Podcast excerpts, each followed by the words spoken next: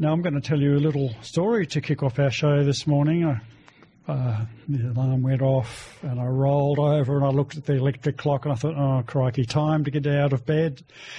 And then I dragged my sorry backside out into the kitchen, uh, made a cup of coffee, uh, put the breakfast on, went and had a shower.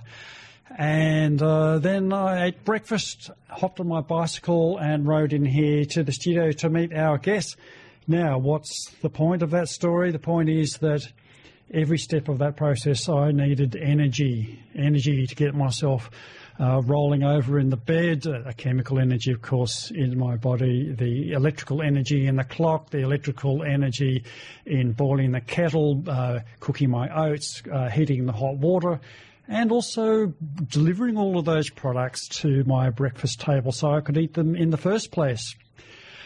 And that indeed is the theme of our show because I'm very pleased to have an expert in uh, energy and some big picture questions.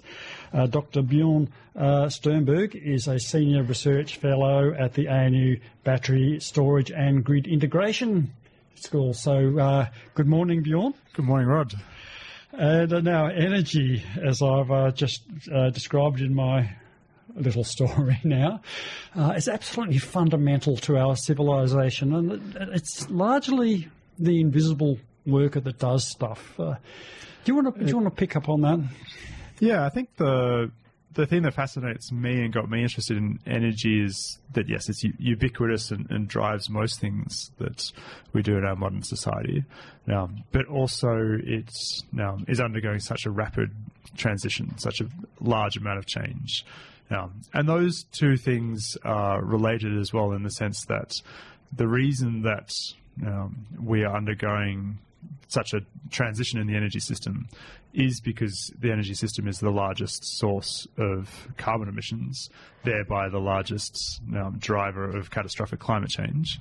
And so that's the, the obvious and most important place for us to focus our efforts to address climate change. We need to decarbonize the energy system as a priority. Um, and that then is leading to just the greatest uh, multitude of interesting challenges um, for the energy system, um, and that's kind of what I'm interested in and, and am a part of. Well, our our listener, of course, is uh, probably well well familiar with the climate challenge. But you mentioned the energy transition, and that's a really really tough thing to be doing. But uh, before the show, you mentioned some other really big energy transitions that have happened in history. So it's not the first time that uh, our civilization has had to do this kind of thing.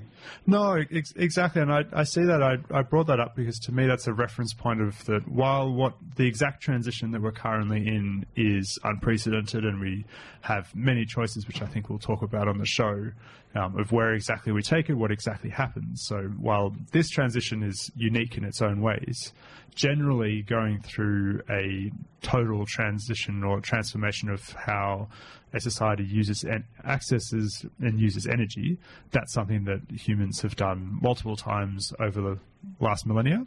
Um, and so I think that's a real point of hope and optimism and confidence. I think that this is doing energy transitions is something that can be done It has been done and we'll do it this time. Do you want to um, give some examples of some of the other transitions? Yeah, the, the last two that come to mind is that the whales, of course, were very happy when we moved away from whale oil as um, a key source of energy and moved across to petroleum. And now petroleum's gotten us into this trouble, which is uh, of climate change and, and carbon emissions. Um, and so now the transition is from kind of a fossil fuel more broadly, uh, petroleum as well as gas and coal, transition to.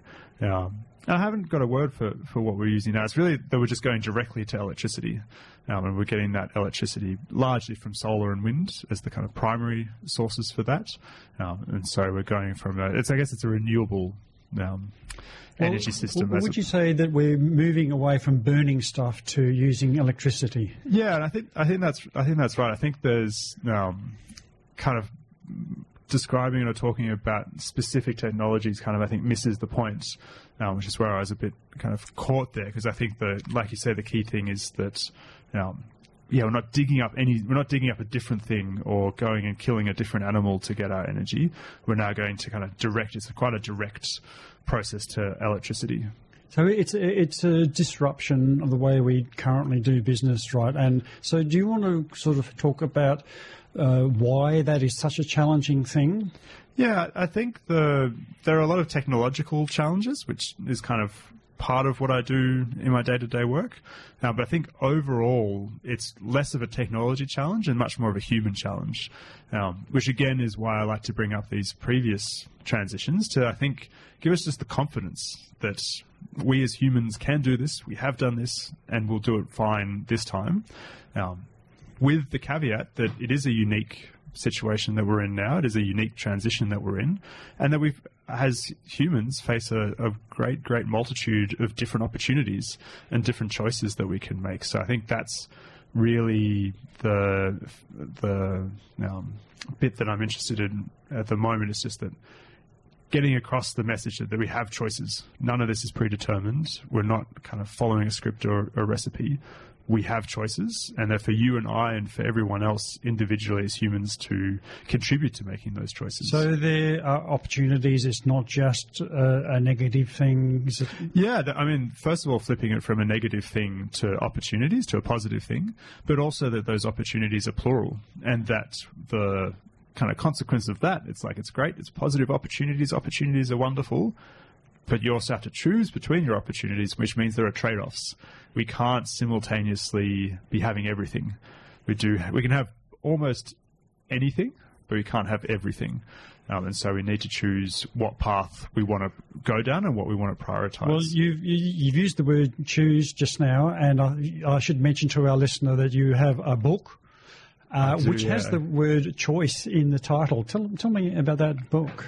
It ha- yeah, that's the the book's called Amy's Balancing Act.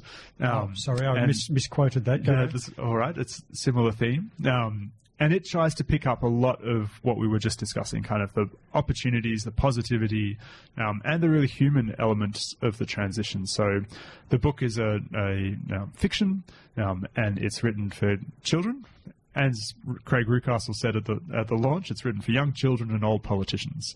It's written under the, the previous federal regime, um, and it really tries to get at the human elements of this. It does describe, in an allegorical sense, kind of how different technologies work: solar, wind, energy storage, lots of what we'll be talking about today.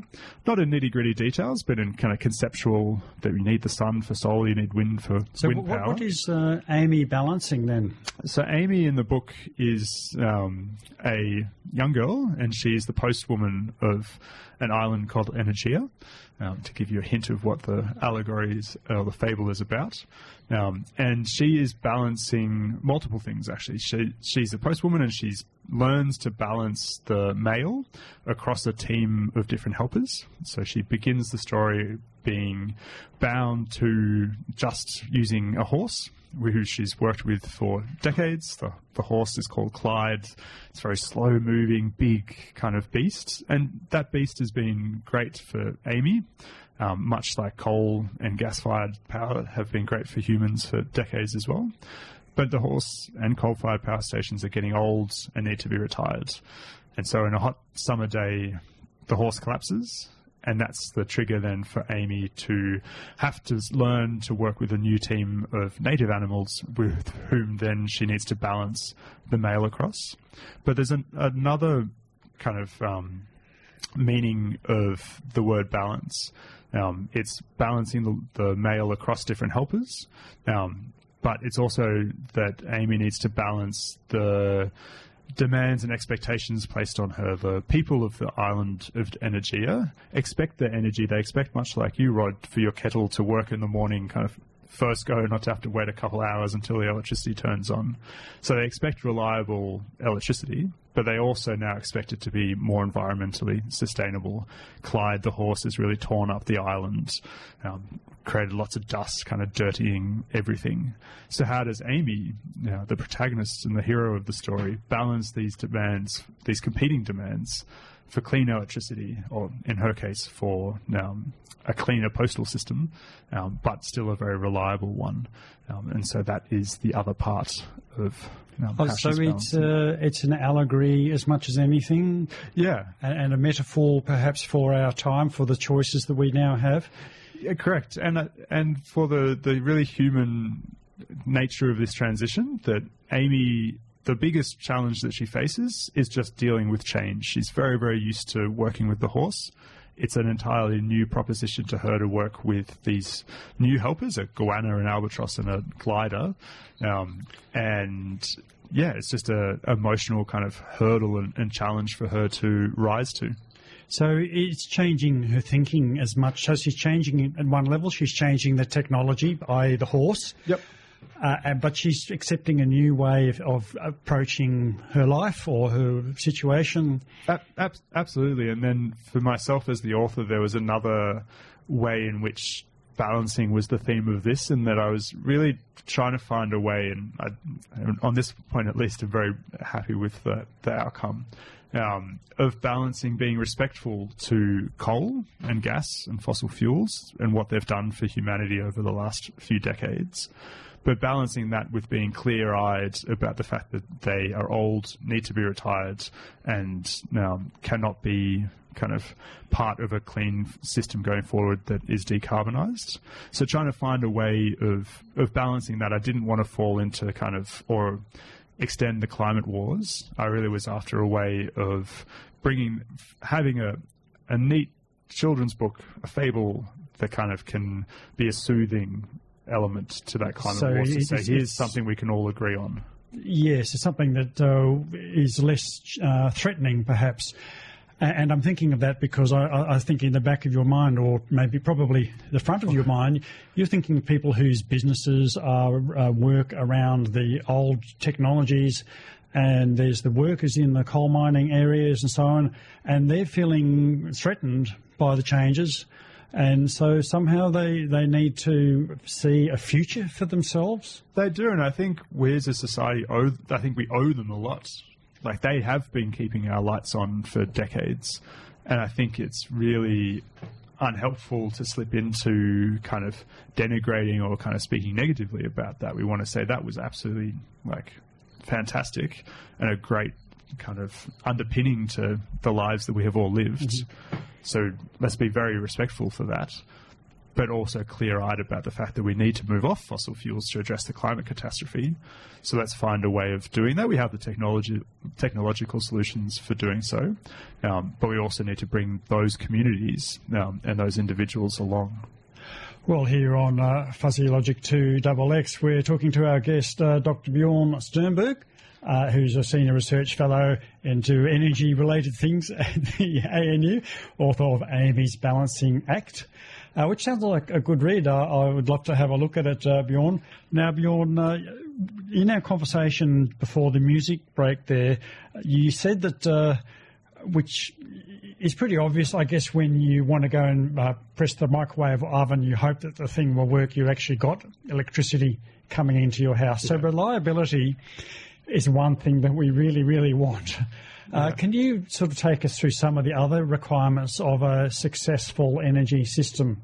Yeah, the the real core one, which we can extend out from from reliability, um, is that electricity is a, a service or a um, let's say a service that is in operates in real time. So the the absolute fundamental thing to any power system, be it um, in your home, if you live off grid, in uh, the ACT and the Eastern Seaboard, where we have a grid that runs from Port Douglas to Port Arthur and across to Port Augusta, one of the largest uh, grids out there, or in, if you're in Alice Springs or if you're in WA, wherever you live, wherever you get electricity, the electricity that you are consuming, that you are using, is being cr- somehow created um, in that exact same instance. So for a power grid, we talk about supply having be, having to be equal to demand. Um, they often refer to that as the golden rule of a power system, Um, and so we need to always be having exactly the exactly the same, no more, and also no less. Electricity being produced, being somehow generated or discharged at the time that we are using. Is it energy. uh, challenging because the demand varies quite a lot? Absolutely. No one can predict when you're going to hit the, the kettle or the light switch or the microwave or Mm. start plugging your electric vehicle or hit the air conditioner or et cetera, et cetera, et cetera. Um, so absolutely we have a huge amount of variability in how we use electricity and we've built our power systems generally in a way that we expect that variability. We connect a lot of people together, which then reduces that variability because we don't all hit the kettle at the same Oh, so time. it averages across. kind of averages out. It still varies, but it averages it out nicely. Um, and then we have kind of adapted our the way that we provide electricity in a way that it follows the variability of um, demand.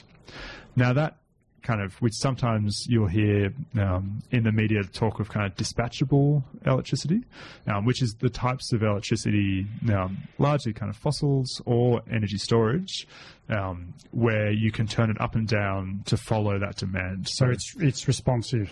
It's responsive, yeah. Right. Um, and that's the part of the, the the essence of the energy transition is that that's changing, and we're now getting more variability in how we generate our electricity as well, because now we have a lot of power coming from solar and wind, um, which are variable. They some days are more sunny than others, some days are more windy than others. Obviously, the sun sets in the evening, um, and so that's an extra source of variability that we need to manage. Now, and so now we need to manage and make sure that variable generation is equal to variable demand at all times. So is that a, a, a plus or a negative? Would you say the variable generation? It's it's neither. It's kind of it's a, a extra challenge, I would say. Um, but we have way, plenty of ways of addressing that challenge. Um, and an important kind of historical note to point out that having our current or current and kind of historic uh, fossil fuel generators, they might be dispatchable. You might say, okay, I'll just shovel some more coal into the furnace and that'll give us more power. But they also have their own limitations. They can't turn on very quickly. They take kind of can take up to a day or more to come up to speed because there's a lot of thermal processes in such plants that need to kind of warm up and expand and heat up, etc. Um, and then they often can't turn um, operate below a certain power output, so maybe 50% of their power or, or 30% of their power. There's no, they can't go below that. They can only turn off. So r- ramping up and ramping down is slow for And- them. Yeah, there's a, ramping up and down is slow, and there's a limit to how low they can go. Right. Um, and so you'll often hear reference to baseload power. We need baseload power. Well, interestingly, like the, the word base load doesn't have power or generation in it, it has load in it. And what that's a reference to is because we had to actually create more loads, particularly in, at the evening times when we're all sleeping, so that our power, coal-fired power stations could keep operating at their minimal level. Because if we didn't use power, they would have to turn off, and then they'd take half a day to turn on again. And well, we need power, and you want your breakfast in the morning. So base load is a reference to the limitation, to the constraint of thermal generators, not something desirable. So is that an example of, you know, we were talking earlier about changing our thinking, about Yeah. reconceptualizing a, a situation, and, and you hear or you read letters in the paper and people say, oh, we need baseload generation. So is that, that's an outmoded concept, do you think? Uh, It was. It was. It's been a, a kind of um, what's the word? Adapted and, and used for kind of nefarious purposes. It was as a technical description. It's a description of kind of the limitations of fossil generators, of particularly of thermal generators, and therefore we needed to do something on the load side.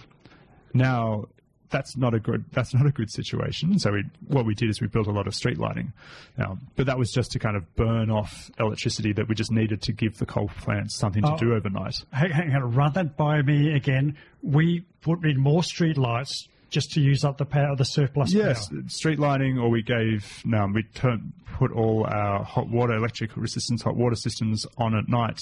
We incentivized industry. We made electricity extremely cheap overnight, so that someone hopefully would use lots of it because we needed someone to use something, even if it's just to like waste it as a resistive kind of heater.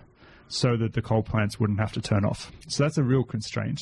And if we look to the future now and how we're currently operating the grid and will it be operating it kind of in the years and decades to come, we have different constraints. We have the variability of generation, but solar and wind and other um, uh, renewables are extremely fast to change. So they their ramp rates are like extraordinarily steep. They can Like turn fractions of a second, or, fract- or- yeah, or- fractions of a second in some instances that they can turn up and down. And so the ways that we can ensure that we still have reliability and that we always have generation, well, uh, generation meeting demand. Um, is that we can build a bit more solar and wind than we need, and so, we, so that we can run them in solar and wind are the cheapest form of generation that we have, cheaper than new build thermal as well, um, and so we can just build a little bit extra, and then run them at say 80% of their power capacity and that they have a little bit of headroom and when you turn on your kettle they can bump up to it's not going to take an extra 1% of a solar farm but you get my idea so they can kind of move up a little bit or the other point which i think is um, where a lot of this conversation is going and what a lot of our research is about is then about energy storage. So if you have energy storage, then that's a way both to like produce that extra electricity that you need, but it also gives you a useful uh, kind of uh, reservoir or a useful um, way place to send electricity if you have too much. If we had kind of So it, smooth, it smooths out the flow, of supplies it when you need it, takes it up when you don't need it. and ta takes it up when you have too much as well. and that's too much, that's yeah. another thing that Yeah. um, we did when we had when we needed base load. Pumped hydro storage, like we have in the snowies, is great for that. They can start to pump all their water uphill of an evening time when the coal plant can't go any lower. Mm. And now in the future, what and what we're already seeing today is that energy storage, like snowy, like batteries, um, they then start to charge up when you have a lot of uh, energy, Yep. possibly even at times when you have too much electricity that you would otherwise have to be So curtailing. re- renewables are sometimes called intermittent, or and we use the word variable, but maybe a, a better word is flexible. Yeah, I, I actually wrote a, a, a piece in the Canberra Times many years ago around why variable is the perfect word for them. Intermittent assumes or gives the impression that they're just going to like flake out and not turn on in half an hour's time. That's not the case. It's just that it varies, but that variability is something that we have for we have forecasts to kind of can look ahead and see what's happening or going to happen, um, and we have ways of managing that. All right. Well, I, I want to drill a bit more uh, into the the battery storage technology a little bit later because that's a whole topic on on its own. But I want to backtrack, and I hope you don't mind me asking a, a technical question because it's something that I've been curious about. And you, and you said that uh, a coal-fired power station, and I don't know about gas, but you can answer this. Uh, has a minimum amount of energy that it's got to produce. Why, why is that? Does it? Um, it's just got a spinning turbine with a uh, the water heated from the uh, the burning fuel, right?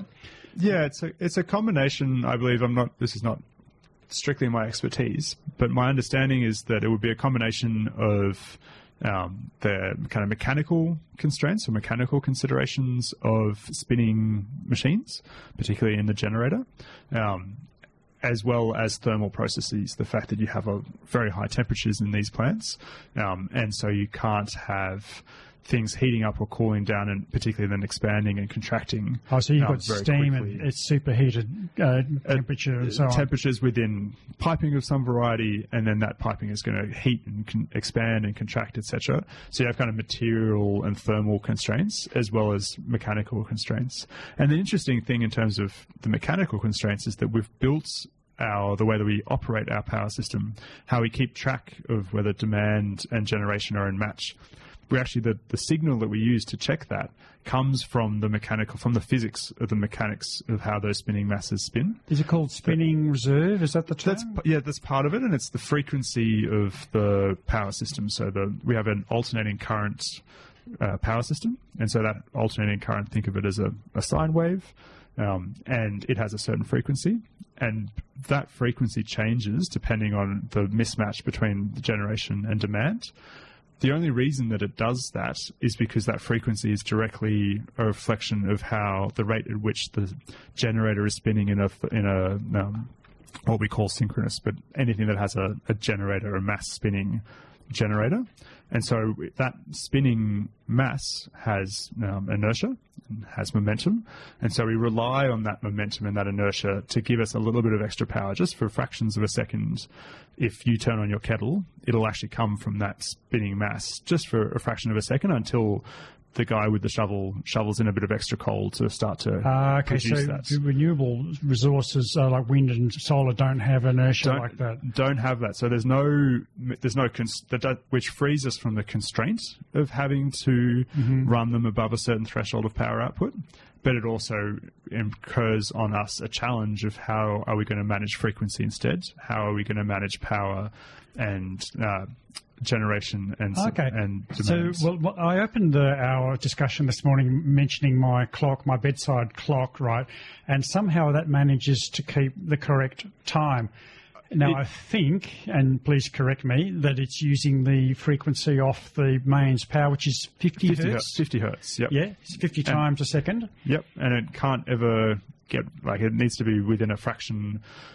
Uh, yeah, a fraction of that amount. So um, we start to kind of alarm bells ring if it goes below forty nine point nine five hertz or above fifty point zero five hertz. So it really has to be very close. It's a really tight tolerance. Yeah. And so, what would happen to all the appliances in my house? I mean, the clock going out of sync. You know, I could live with that. Yeah. But if it fried my computer or did damage, what would what would happen? So that's the interesting thing. If you have a really old fridge that has a mechanical motor in it, um, then it could damage that motor and it could um, damage your fridge. And that's because the motor, again, has a spinning mass in it, in that motor. And the motor is designed for that mass to spin at 50 hertz. That's why you can't get an American fridge of that era and plug it in here, otherwise, it's guaranteed to explode. But now my fridge, and hopefully many listeners more energy efficient fridges, use have an inverter in it um, that takes that AC, um, the alternating current, and turns it into a DC, a direct current, to use within the, the fridge. That's the same with your phone charger, your laptop, uh, your TV. Most of your appliances now actually run off most is most of your appliances are electronics, and electronics tends to run off DC. Um, and so it has a much greater sensitivity to the frequency. There's much less impact on your your laptop charger. Will kind of recognize, oh, this is 55 hertz. That's fine. I'll still turn it into DC. Uh, okay, it's not exactly the same situation, but I do remember uh, I was mucking around with a, a cheap speaker, my sound system, and I put too much power into it. And what I what I believe it does is it knocks the top off the sine waves. You're effect- effectively pushing a direct current into an, what should be an alternating current, uh, and uh, it's a good way to wreck your speakers. Yeah, and and the so the so the situation for the the power grid is that we have a because solar and wind don't have these. There's no spinning masses. It, ironically, with wind there is something that spins. It's the the big fan that you can see. But the way that those generators are currently configured, kind of very old wind turbines were. Um, more analogous to a spinning generator in a fossil fuel plant, but modern wind turbines will um, actually convert to DC um, so they can apply more electronics. So we don't get that frequency control, that inertia kind of for free. So instead, we have a lot of human choices. A lot of engineers have to decide how are we going to produce that sine wave instead. But because it's electronics, we have a huge amount of flexibility in how we do that.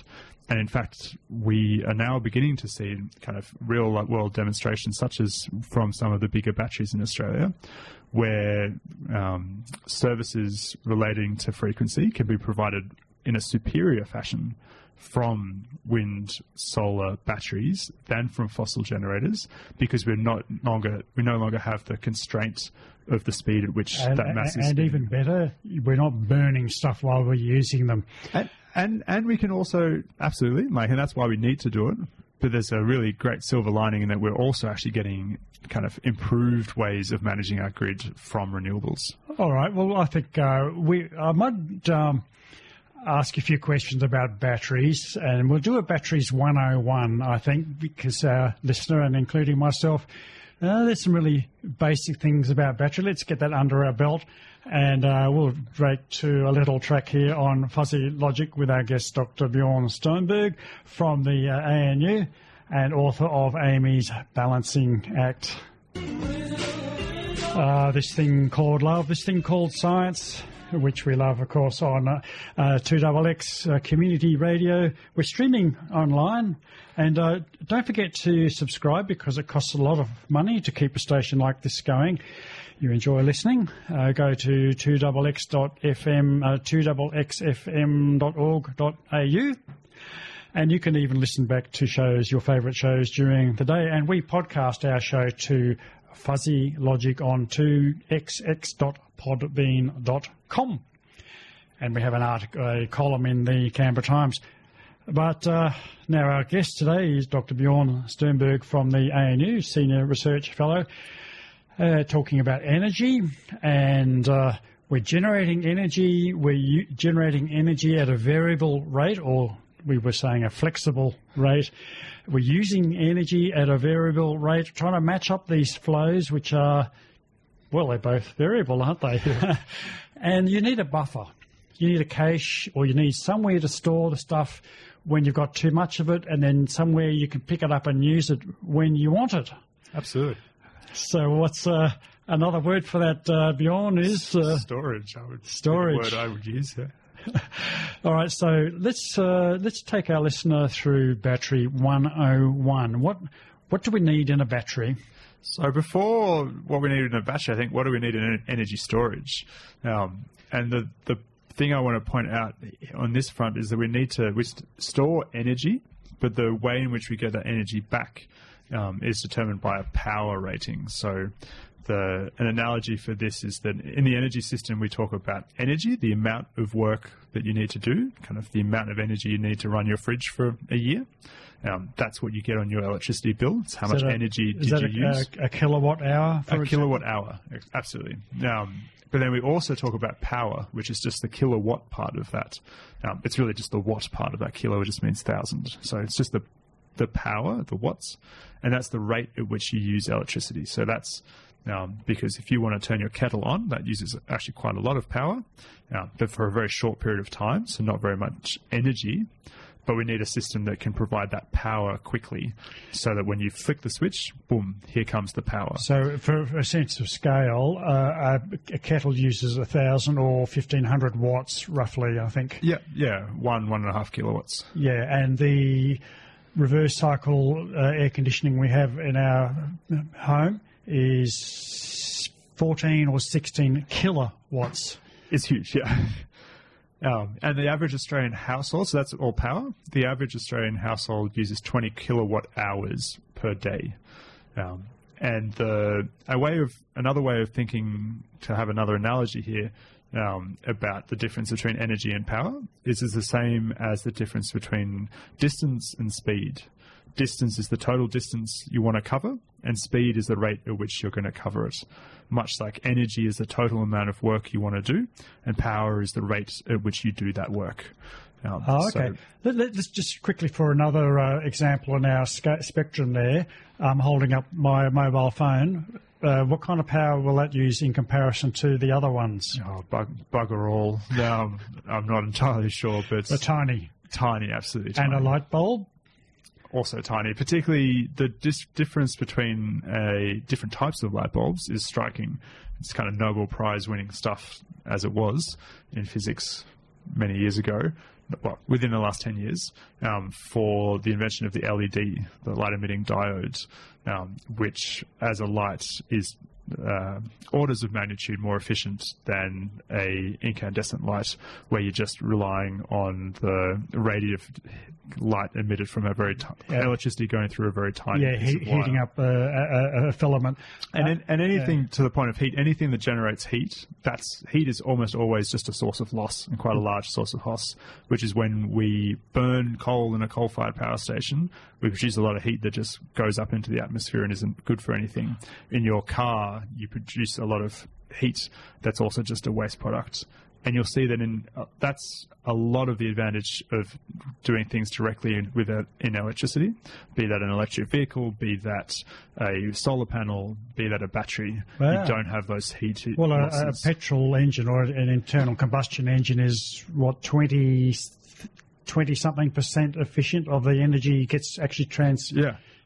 Used is useful. The Yeah. rest of it just goes out as heat and noise. Ab- absolutely. No. Which is a very short segue, is something to be very mindful if you ever get exposed to um, kind of scenarios of energy change, whether they're talking about um, primary energy, just the amount of uh, energy input into things, or the end use energy.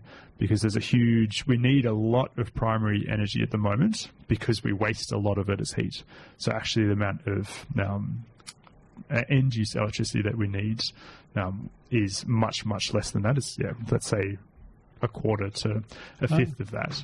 And so if we electrify everything, we actually need a lot less primary energy because it's just coming directly as well, electricity. anytime I pick up an appliance and, I feel that it's hot, I think Yeah. well, that, that's not doing useful work for me. Uh, but we converted our uh, old uh, electric stove to induction cookers, yeah. and there's almost no heat goes into the cooker itself. It's beautiful, and, and the whole cooking with gas line is becoming a lot more problematic and starting to. Asthma and all sorts of nasty Yeah, things. yeah. They're You're, not you're, clean. you're cooking with gas that's giving your kids asthma. It's not quite- clean. not quite the same ring to it. Now, I have I have diverted you from uh, our conversation about energy, energy storage. Energy storage, yes. So we have we've covered that um, we need to store energy, but we need to be able to access that energy at a rate of power. Um, and there's different balances or different mixes with which we want to do this. So at one end of the spectrum, we generally have, and the, the sorry, the key variable here is time. Time is the the key variable. Um, so at one end of the spectrum, we tend to have what's called long duration storage, deep storage. Um, particularly, the the postcard here is of uh, hydro, pumped hydro storage, where you pump water up a hill, um, store it up there as gravitational potential energy, and then it can stay there for days, weeks, months, and then at a later point you let it run back down the hill. Um, and at a rate depending on how much power you want. so that's a large capacity, slow to release, and Yeah, a you- long duration. you, you tend to have so much. You imagine like imagine the snowy hydro plant. You can't get all of that water down the bottom of the hill in an hour if you wanted to. So you kind of the power rating of snowy, while very large, is a lot less than its energy storage capacity. Now at the other end of the spectrum, we tend to have batteries. Batteries, particularly like the ones in our phones, in our laptops, and which we're currently at least using in electric vehicles and in grid batteries, has very, very high power ratings, but are constrained in how much energy they can store. So you often will have batteries that, if they run at their maximum power output, will use all their all of their energy storage in an hour, or sometimes even less. Um, and that you may say, oh, that doesn't sound as good as pumped hydro, where you can run it at full ball for weeks on end. But they fulfill and very different functions. One is there for just covering that quick, instantaneous need for power when you turn your kettle on, or um, what a lot of um, the batteries that we're currently deploying in Australia, they're there for more technical reasons when there are constraints in the They're- electricity they're, they're like the difference between a bicycle and a truck. Yeah, absolutely. Yeah, So both very important in their own way for their own purposes. The the bicycle very quick, hop on your bicycle like I did this morning, come in short trip, but I can't carry much. yeah. Truck. Slow, uh, well, actually, much faster than me on my bicycle. yeah. Uh, but the, the the different horses horses for courses and the batteries we we've got now are often being deployed um, in case we have a, a rapid change in the output from renewables or over the last few summers we've seen a lot of coal-fired power stations flood, explode, otherwise kind of go offline very quickly. And what has saved the whole power system in those instances, to a large degree, has been those batteries that have, within a within a split second, literally less than a second, started to fill that gap in the supply demand balance, um, which is a faster response than a hydro station, and it's also a faster response than a gas turbine or a, a coal fired power station. We we tend to focus on lithium batteries, but there are other kinds of battery technologies, aren't there? Yeah, and- and we've come to lithium batteries. Lithium is the lightest metal that we have in the, the periodic table, and we've used that because we wanted batteries for our phones and for our laptops for portable electronics, and so we wanted that portable electronics to be light. Um, and so we've invested a lot of research, a lot of development into creating lithium-based batteries, um, and that transposes actually really well to electric vehicles because you also want those to be light so that you can drive further. But for a lot of for the grid grid scale applications, for home storage, for living off grid, um, for any number of other kind of industrial purposes for which you need energy storage, you often don't care about space as much and you don't care about weight nearly as much as you do in a laptop or an electric vehicle. So I think now we're starting to see a lot more research into different chemistries of batteries, um, trying to particularly replace the lithium, which is very light but also very rare um, and comes at the moment from only a very small number of countries around the world, so it has kind of geopolitical uh, and has issues to it. environmental impacts. Hu- of- huge environmental yeah. impacts can be a bit of a safety hazard, and depending on exactly the chemistry you use, they're very difficult to extinguish. Uh, lithium-based fires, um, and and they're, they're quite expensive. We're seeing, and they're expensive uh, and so well suited for vehicles. Let's save them for vehicles and for portable electronics, and then use some other materials for uh, applications for which we don't care about weight so much. So, sodium um, is a particular technology that our group is working on, but other chemistries can also be used uh, for batteries. Then there are also quite different, those are still when we talk about sodium batteries or lithium batteries, and we talk about those in vehicles or in current grid applications, they almost always are still just comprised of lots and lots and lots of little batteries that are identical to those in a laptop battery.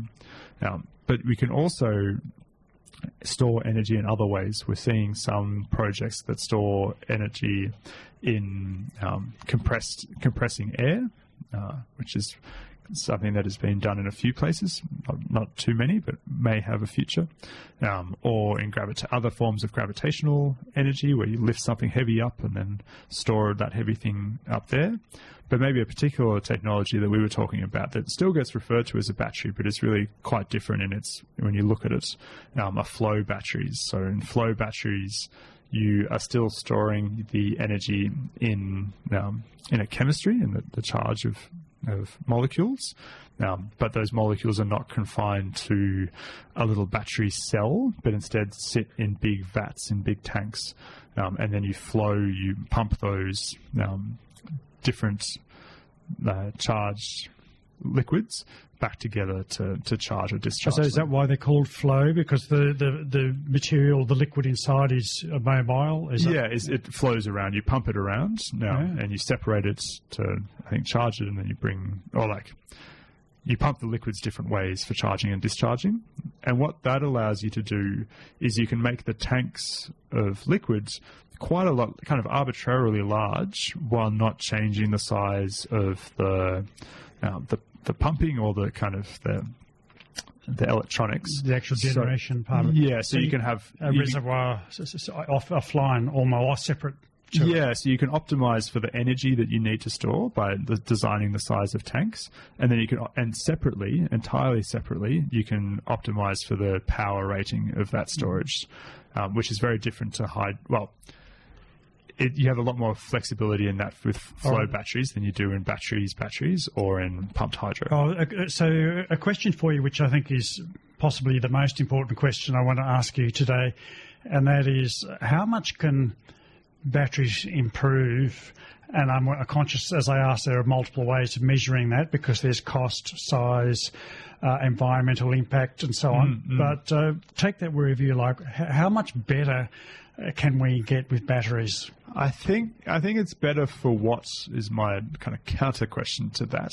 Um, we will have. I think there are improvements, and I've seen evidence of. There's a kind of R and D um, process and train for improving batteries for electric vehicles, um, either individual batteries or tailoring Um, I know at least one manufacturer is doing this where they'll have different chemistries of batteries in the one vehicle, where one battery is a little bit more optimized for power, which gets used for the regenerative braking, and then the other type of battery is more optimized for energy rather than power. So then that gets used for kind of the long distance driving. So we're starting to see kind of system level kind of optimization of elements there.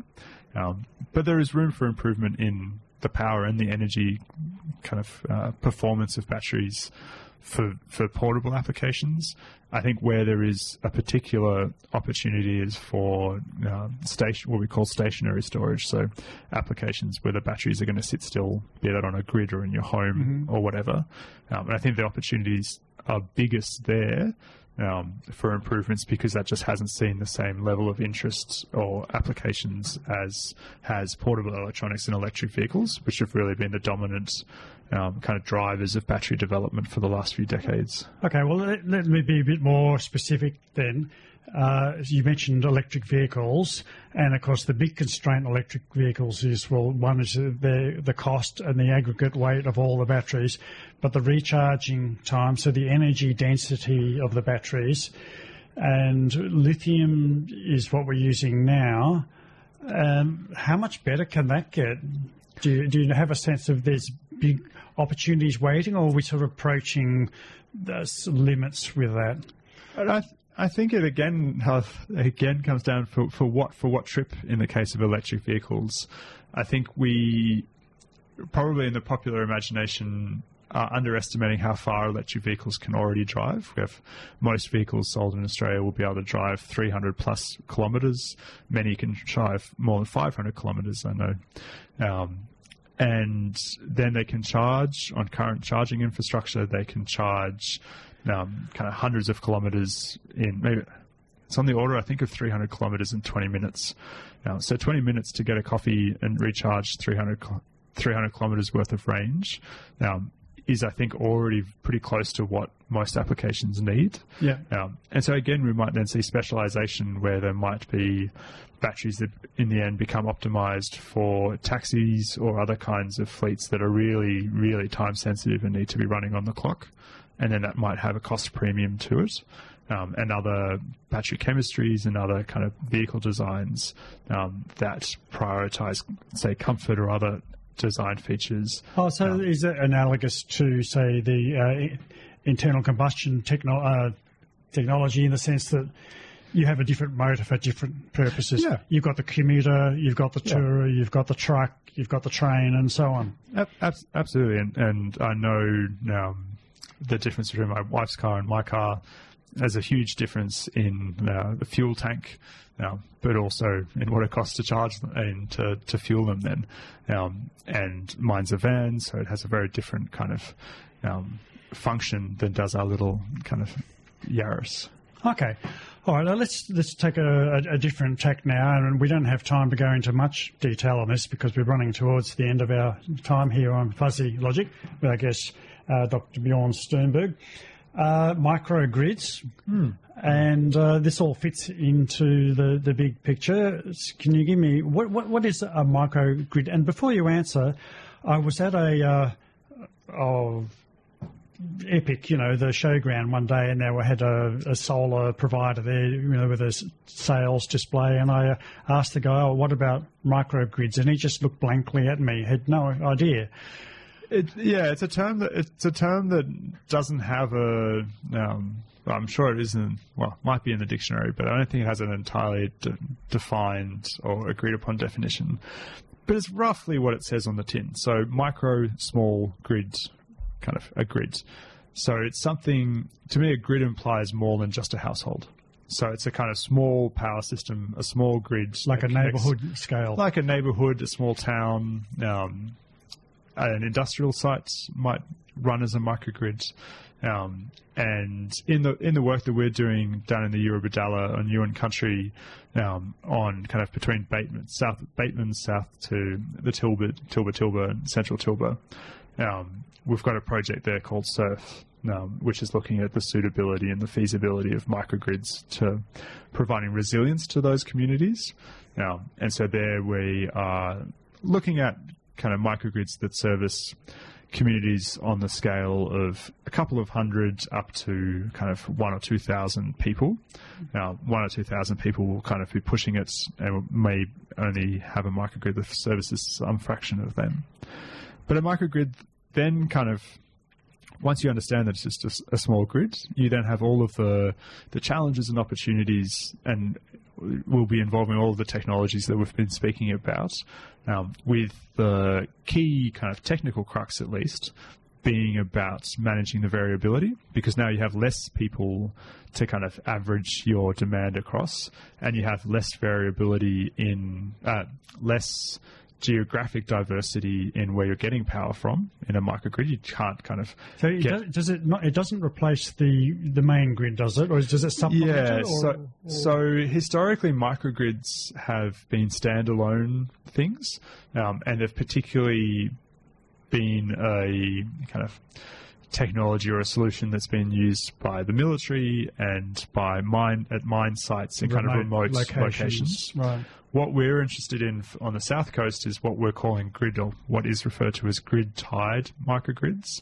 So imagine a small community, let's say Congo, um, that has a couple of hundred people in it, and for the vast majority of the vast majority of years, they just operate, they just connect to the grid. Nothing changes about their electricity supply, which allows them to uh, get clean electricity from South Australian wind farms when it's windy there and it's not sunny in Congo, or from Queensland solar when it's sunny in Queensland but not in Congo. So you kind of get all the advantages of having a national grid. So for- But then during a when that when the community is cut off from the, the main grid, say through a bushfire or similar, then the microgrid kicks in and gives them the opportunity to run as their own islanded kind of little grid. Ah, that's why you said resilience earlier. Yes. Right. And is there a sense of community to this as well? Is that part? of? Yeah, so so as we kind of started the at the top of the show, there are kind of some technological challenges to this, but there are far far more human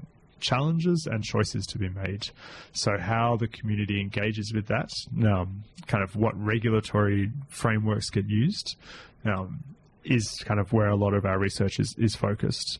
But I think maybe for the listeners, what's interesting is that in a microgrid, the amount of generation that you have, power generation, the amount of energy storage that you have, is also going to be relatively micro compared to a national grid. Yeah. And so, if in a kind of disaster situation, the community is cut off from the national grid, is running as a microgrid, it really is going to, people are going to have to use less electricity if they want to have electricity an electricity supply for multiple days. Otherwise, just simply the amount of battery storage that we can put into those communities, the amount of rooftop space that there is for solar or even a solar farm. All right, we, um, I'll have to uh, cut you short there, Bjorn, because we, we've out of time. fully out of time. And, and, I, and I, I'm sorry we didn't have more time to discuss microgrids because uh, I think it's an interesting conversation, and we're going to be seeing more of them. Now, just a quick heads up that uh, today's column in the Canberra Times and Australian Community Media regional papers. Uh, I muse on should we worry about artificial intelligence. And Bjorn, I hope you can write us a column uh, for us. I, I will be, yes, absolutely. That would be great. And I've got to go. Our guest today, Bjorn uh, Sturmberg from the ANU. And uh, that's it. Thanks for having me. Good on you. Catch you later.